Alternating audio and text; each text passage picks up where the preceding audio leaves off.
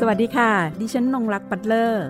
นี่คือพื้นที่ของคนชอบอ่านและชอบแชร์ ที่จะทำให้คุณไม่ต้องหลบมุมอ่านหนังสืออยู่คนเดียว แต่จะชวนทุกคนมาฟัง และสร้างแรงบันดาลใจในการอ่านไปพร้อม ๆ กัน กับหลบมุมอ่านค่ะ ใบไม้อ่อนกำลังผลิใบไม้แก่กำลังผุนักเขียนกำลังนั่งทำงานอยู่ทั่วประเทศ ทั่วโลก เขากำลังทำงานอันยิ่งใหญ่ แต่งานนั้นสำเร็จหรือไม่ นักเขียนไม่พวง เขาก้มหน้าก้มตาเขียนของเขาไปโดยเดียวดาย นั่นหมายความว่า เขากำลังนั่งทำงานตามลำพังหรือ หามิได้ ก่อนที่เขาจะทำการเขียนนั้น เขาได้อยู่ร่วมลมหายใจกับผู้คนมาแล้ว เขาเลือกจะหยิบสิ่งที่ประทับใจออกมา เรียบเรียงด้วยภาษาหนังสือที่เป็นสไตล์บุคลิก ท่าทีของเขา เขาเอาบรรยากาศในบ้าน ในเมือง ในป่า บนท้องฟ้า เหนือภูเขา ในทะเลมาเสนอ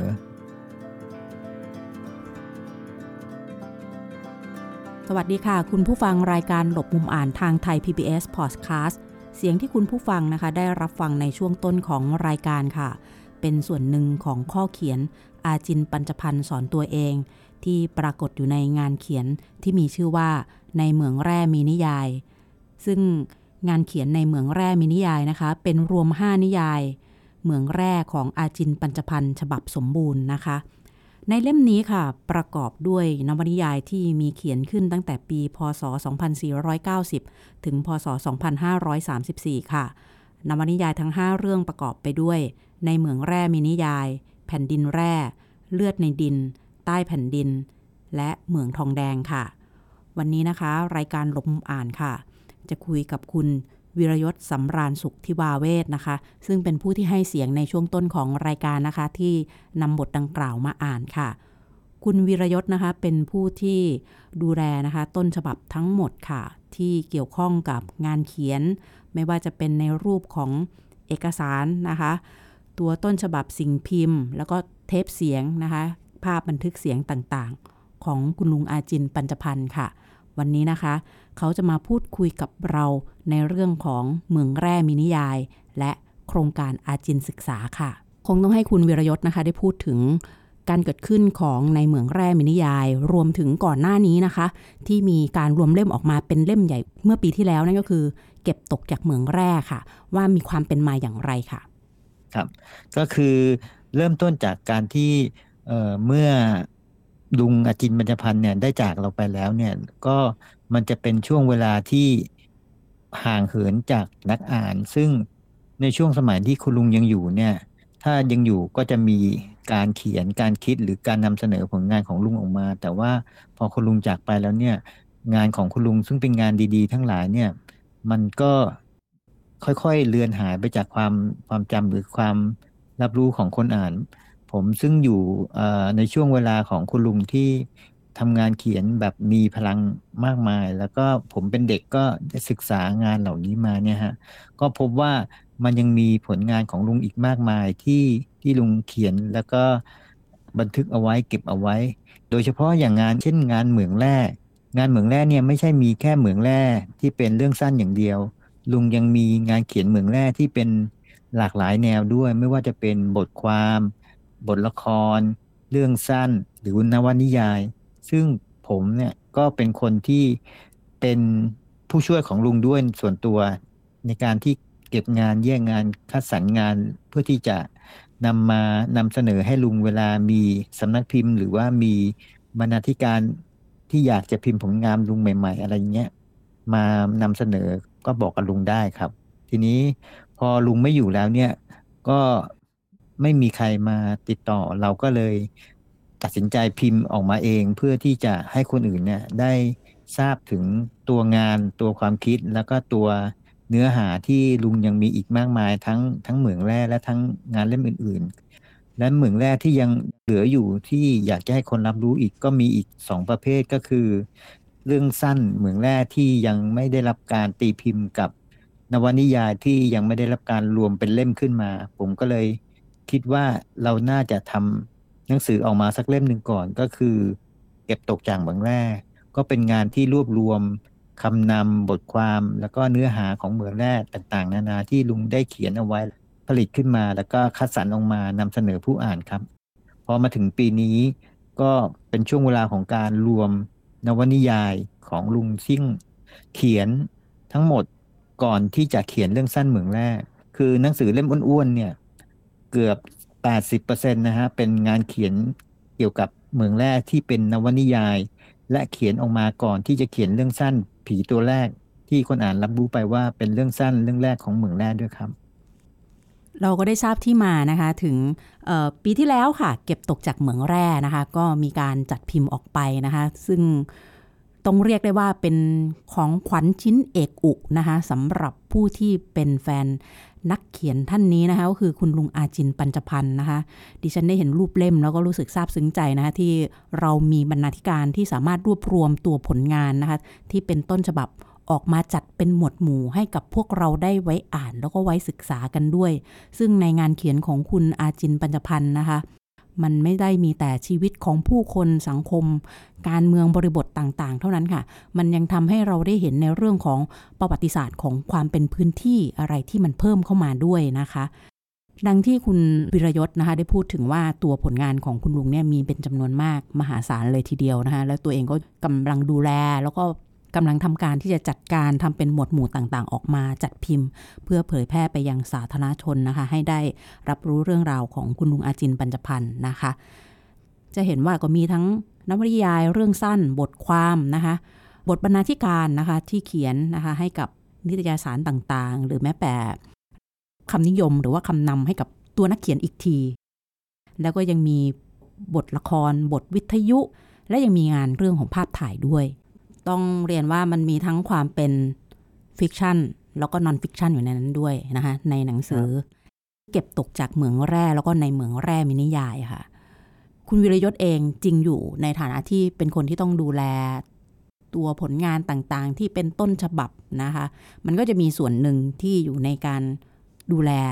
ของคุณลุงอาจินแล้วส่งต่อมาทางคุณวิรยศนะคะหลังจากที่คุณลุงจากไปแล้ว ทีนี้ส่วนไหนที่มัน เป็นส่วนที่เรารู้สึกว่ายากในการที่จะต้องค้นคว้าจริง ๆ ในการทำงานบรรณาธิการเนี้ยไม่ได้ง่ายเลย เพราะมันก็ต้องกลับไปย้อนหาพวกต้นฉบับตั้งแต่แรกดูว่าเคยจัดพิมพ์ที่ไหนลงที่ไหนเมื่อไหร่อย่างเงี้ยค่ะ อันนี้ขั้นตอนการทำงานเป็นอย่างไรบ้างคะสองเล่มที่ผ่านมา งานงานที่หนักหนักที่สุดก็คือ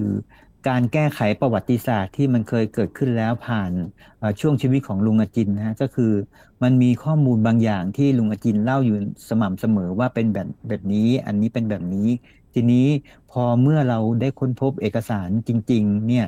ซึ่งเป็นเอกสารยืนยันทางด้านการเขียน หรือเอกสารทางด้านการตีพิมพ์อะไรอย่างนี้ มันก็ขัดแย้งกับสิ่งที่คนเขารับรู้กัน ซึ่ง เราจะต้องยืนยันว่านี่เป็นความถูกต้องทางด้านข้อมูลนะครับส่วนความทรงจำเนี่ยเราก็สามารถที่จะอนุโลมได้ว่าลุงอาจจะลืมหรืออาจจะจำไม่ได้หรืออาจจะไม่ได้ไม่ได้นึกถึงมันหรือนึกถึงไม่ทันอะไรเงี้ย ซึ่งคนอ่านก็เขียนมาว่าที่เราให้ข้อมูลมันไม่ตรงกัน เราก็ค่อยๆยืนยันไปเรื่อยๆเรื่อยๆ แล้วก็ความรู้ทั้งหลายที่เกิดขึ้นมาเนี่ยก็ก็ยังมีเอกสารหรือข้อมูลบางอย่างที่ ค่อนข้างจะเหมือนกับว่าปรากฏขึ้นมาใหม่ ก็ต้องก็ต้องทำความเข้าใจกับตรงนี้ด้วยว่าตรงนี้เป็นส่วนที่ลุงเขาเขียนเอง หรือว่าเขาบันทึกเอาไว้หรืออะไรอย่างเงี้ยครับ ค่ะ ทั้งเก็บตกจากเหมืองแร่นะคะ แล้วก็ในเหมืองแร่มินิยายนะคะ ก็เป็นหนึ่งในชุดผลงานอาจินศึกษานะคะ ซึ่งเป็นโครงการที่คุณวิรยศนะคะกำลังทำอยู่ตอนนี้ค่ะ โครงการจัดพิมพ์ผลงานชุดอาจินศึกษาเนี่ยมี ชุดผลงานอะไรบ้าง ต้องเล่าให้เราฟังแล้วค่ะ เพราะว่าผลงานของคุณลุงไม่น้อยเลย มีการจัดหมวดหมู่อย่างไรแล้วรายละเอียดต่างๆ เหล่านี้ค่ะ เพราะว่าทราบมาว่า อาจจะต้องมีการจัดโชว์เป็นชุดใหญ่เลยนะคะ ถ้าเสร็จ ครับผมก็เอ่อก็มีโครงการของลุงก็เยอะอยู่หลายเล่มเหมือนกัน เพื่อที่จะให้คนอ่านได้เห็นความคิดชีวิตผลงานแล้วก็ทุกอย่างที่เกี่ยวกับ คนคนหนึ่งนักเขียนคนหนึ่งแล้วก็คนที่ตั้งใจทำงานตลอดชีวิตผ่านการเขียนคนหนึ่งเนี่ยได้เห็นเพื่อเป็นแบบอย่างที่น่าน่าเดินรอยนะฮะผมเนี่ยจะเริ่มไปที่เก็บตกจากเมืองแรกก่อน เพื่อที่จะเป็นคู่มือในการที่คนที่เคยอ่านเมืองแร่หรือไม่เคยอ่านเมืองแร่เนี่ยก็จะได้เห็นที่มาที่ไป จากนั้นก็จะเป็นในเหมืองแร่มีนิยายเล่มนี้ ซึ่งก็เป็นงานที่เกี่ยวกับเหมืองแร่เหมือนกัน แต่เป็นเหมืองแร่นวนิยายฮะหลังจากนี้แล้วเนี่ยไม่มีเสียงอยากให้ทำเหมืองแร่ชุดสมบูรณ์ ซึ่งก็รับปากไปบ้างแล้ว แต่ว่าไม่ไม่แน่ใจว่าจะทำได้ดีมากแค่ไหน แต่ว่าโดยโดยตั้งใจแล้วเนี่ยอยากทำเหมืองแร่ชุดสมบูรณ์แบบสมบูรณ์ที่สุดก็หมายถึงว่า มันจะมีเรื่องสั้นทั้งหมดที่เกี่ยวกับเหมืองแร่ไม่ว่าจะเป็นเรื่องสั้นเรื่องยาวเรื่องเล็กเรื่องน้อย หรือเรื่องที่คิดจะเขียน อะไรต่างๆเนี่ยรวมแล้วประมาณร้อยห้าสิบกว่าเรื่อง ซึ่งปกติเราจะเห็นว่ามันจะมีเรื่องเหมืองแร่เนี่ยอยู่ร้อยสี่สิบสามเรื่อง แต่ว่าเมื่อเมื่อรวมไปรวมมาแล้วมันก็จะมีบางเรื่องที่ตกหล่นอยู่ หรือว่าบางเรื่องที่นึกไม่ออกหรือว่าบางเรื่องที่ยังไม่ไม่เป็นเรื่องที่พิมพ์ออกมา แต่ว่าอยู่ในคอมพิวเตอร์ แล้วก็หยุดเขียนไป เราก็จะรวบรวมให้หมดไม่ว่าจะเป็นเรื่องอะไรแต่ ต้องเป็นเหมืองแร่เท่านั้น แล้วก็ ในในเหมืองแร่ชุดสมบูรณ์อันนี้ที่อยากจะทำก็จะมีคล้ายๆ กับเก็บตกจากเหมืองแร่ก็มีเอกสารประกอบการอ่านเพื่อให้เกิดความเห็นภาพเห็นเห็นประวัติศาสตร์ของมันเห็นเบื้องหน้าเบื้องหลัง เบื้องซ้ายเบื้องขวา ทุกมุมแง่มุมของเรื่องสั้นเรื่องนั้น อาจจะมีบางเรื่องซึ่งเป็นเรื่องสั้นแต่มีบทอธิบายยาวเพื่อที่จะให้คนอ่านได้เห็นว่า สิ่งที่ลุงเขียนสั้น ๆ เนี้ยมีที่มาที่ไป ทั้งยาวทั้งทั้งกว้าง แล้วก็มีภาพเห็นชัดเจน ก็จะเป็นเรื่องสั้นที่รวมเรื่องสั้นที่ทำให้สมบูรณ์ที่สุด รวมถึงมีทั้งภาพประกอบภาพถ่าย เอกสารบันทึกแม้กระทั่งรายละเอียดเกี่ยวกับเหมืองแร่ของลุงที่ไม่ค่อยมีคนเห็น เราก็จะนำมาให้เห็นเป็นบทใหญ่ ๆ สักบทหนึ่งในท้ายเล่มที่แถมออกมา อันนั้นเป็นเหมืองแร่ชุดสมบูรณ์ที่สุดเท่าที่อยากจะทำนะฮะ ส่วนเล่มต่อมาเนี่ยอยากจะทำกลับไปสู่เมืองแร่ฉบับสมบูรณ์ เพราะว่าในในในงานเขียนชุดเหมืองแร่ฉบับสมบูรณ์เนี่ยมันมีงานชุดที่ชื่อกลับไปสู่เมืองแร่แต่ไม่สมบูรณ์มีประมาณ 20 กว่าตอนจริงแต่จริง ๆ แล้วเนี่ยในเหมืองแร่ชุดสมบูรณ์กลับไปสู่เมืองแร่ที่สมบูรณ์ที่สุดเนี่ยมีอยู่ 40 ตอน ซึ่ง 40 ตอนนั้นนั้นเนี่ย มันจะมีหลาย ๆ ตอนที่ลุงตัดออกไป อาจจะเป็นเพราะว่าเนื่องจากเกี่ยวข้องกับบุคคลสถานที่และเหตุการณ์ แล้วก็อาจจะเกิดความขัดแย้งก็ได้ หรืออาจจะเป็นเรื่องส่วนตัวก็ได้ ซึ่งลุงก็ตัดออกไป แต่อีกเหตุผลหนึ่งก็คือ ลุงพิมพ์ในนามสำนักพิมพ์โอเลี้ยงห้าแก้ว ถ้าพิมพ์สี่สิบตอนเนี่ยมันก็จะมีราคาแพงแล้วก็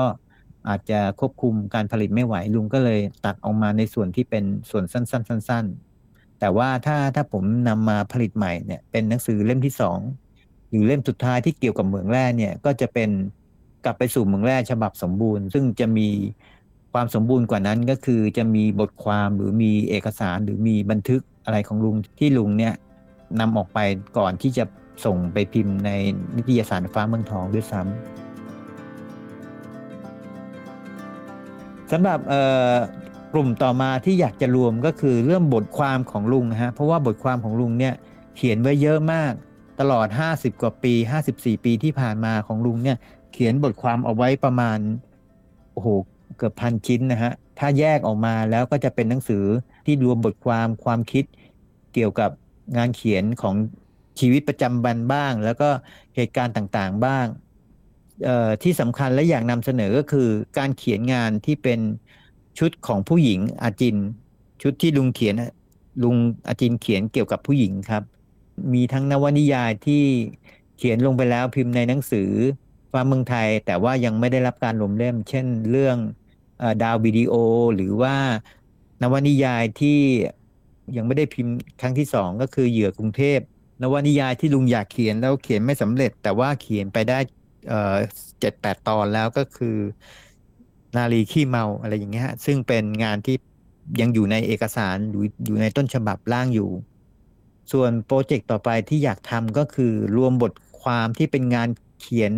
บทบรรณาธิการในหนังสือนิตยสาร เช่น ฟ้าเมืองไทย ไทยโทรทัศน์ ฟ้าเมืองทอง ฟ้านาลีฟ้าอาชีพ หรือหนังสือต่างๆ ที่ชวนลุงไปเขียนบทบทนำในในแต่ละเล่มประจำสัปดาห์ จากนั้นก็จะเป็นรวมบท บรรณาธิการที่เขียนให้กับหนังสือนิยายเรื่องสั้น บทความสารคดีต่างๆ นานา ซึ่งนักเขียนรุ่นน้องหรือว่านักเขียนรุ่นพี่เนี่ยเชิญลุงอาจินเนี่ยช่วยเขียนเป็นคำนำให้ครับ อีกเล่มหนึ่งจะเป็นโครงการที่ใหญ่มากก็คือโครงการยักษ์ปากเหลี่ยมฉบับสมบูรณ์ ซึ่งเป็นโครงการเกี่ยวกับชีวิตการทำงานของลุงอาจินในด้านทีวีเป็น รวมงานเขียนและก็ภาพถ่าย ภาพดาราทีวี เพื่อนคนทำงานเหตุการณ์ต่างๆ แล้วก็ประวัติศาสตร์ที่เกิดขึ้นในทีวีไทยในช่วงชีวิตที่ลุงทำงานตั้งแต่ 2497 ถึง 2511 นอกจากนั้นเนี่ยอีกเล่มหนึ่งที่อยากทำมากเป็นหนังสือที่รวมออกมาแล้วน่าจะสนุกก็คือ รวมบทละครทีวี รวมบทความทางวิทยุ บทความเขียนโฆษณา แล้วก็ยังมีข่าวที่ลุงเขียนเอง ใบประกาศ ใบโฆษณา แล้วก็ใบประชาสัมพันธ์ ซึ่งลงเป็นผู้เขียนทั้งหมดเพื่อให้นักอ่านข่าวหรือโฆษกทีวีได้ประกาศ ซึ่งลุงก็จะเก็บไว้หมดทุกชิ้น อีกเล่มหนึ่งที่อยากจะรวบรวมก็คือ รวมจดหมายถึงอาจินทุกประเภท ซึ่งเป็นการเขียนถึงคนอ่าน หรือคนอ่านเขียนมาหา เขียนถึงคนอ่านก็หมายถึง เขียนถึงคนอ่านที่เป็นคนนักอ่านหนังสือของลุงอาจิน กับ เขียนถึงคนอ่าน ซึ่งเป็นนักเขียน ลุงก็จะเขียนจดหมายถึงนักเขียนแนะนำแล้วก็เขียนให้เขาเนี่ยมีกำลังใจในการเขียนหนังสือมาส่ง ส่วนเล่มเล่มที่ชื่ออาจินสอนตัวเอง ที่ผมค้นพบในเอกสารของลุงก็เป็นรวมความรู้ทั้งหมดที่ลุงลุงบันทึกไว้ทุกวันทุกวันทุกวันในช่วงเวลา50กว่าปีเนี่ยก็เป็นบันทึกความรู้การศึกษาการค้นคว้าศาสตร์ต่าง ๆ ที่ลุงสนใจ ทั้งจากที่ผู้อ่านเนี่ยส่งข้อมูลมาให้ แล้วก็จากการเดินหาค้นคว้าเอกสารของตัวเองก็นำมาเขียนแล้วก็เก็บเอาไว้ในในสมุดที่ชื่อว่าอาจินสอนตัวเอง ซึ่งเทปอาจินเนี่ยก็เป็นเทปที่เก็บและรวบรวมเสียงของบุคคลต่างๆ ที่บันทึกลงในเทป ที่ลุงสะสมมาไว้ตลอดชีวิต เพราะว่าเมื่อเมื่อลุงได้พบกับผู้คนอะไรต่างๆ นานาแล้วเนี่ยลุงก็จะ บันทึกเสียงเอาไว้ บันทึกความคิดเอาไว้ บันทึกคำพูดเอาไว้ แล้วก็บันทึกความรู้สึกของคนนั้นเอาไว้เพื่อที่จะบางคนอาจจะลืมไปแล้ว ลุงก็เปิดขึ้นมาแล้วก็ฟังแล้วก็พูดกับเขาว่า ครั้งหนึ่งคุณเคยคิดอย่างนี้ คุณจะต้องเขียนแบบนี้นะ อะไรอย่างเงี้ยก็เหมือนเหมือนว่า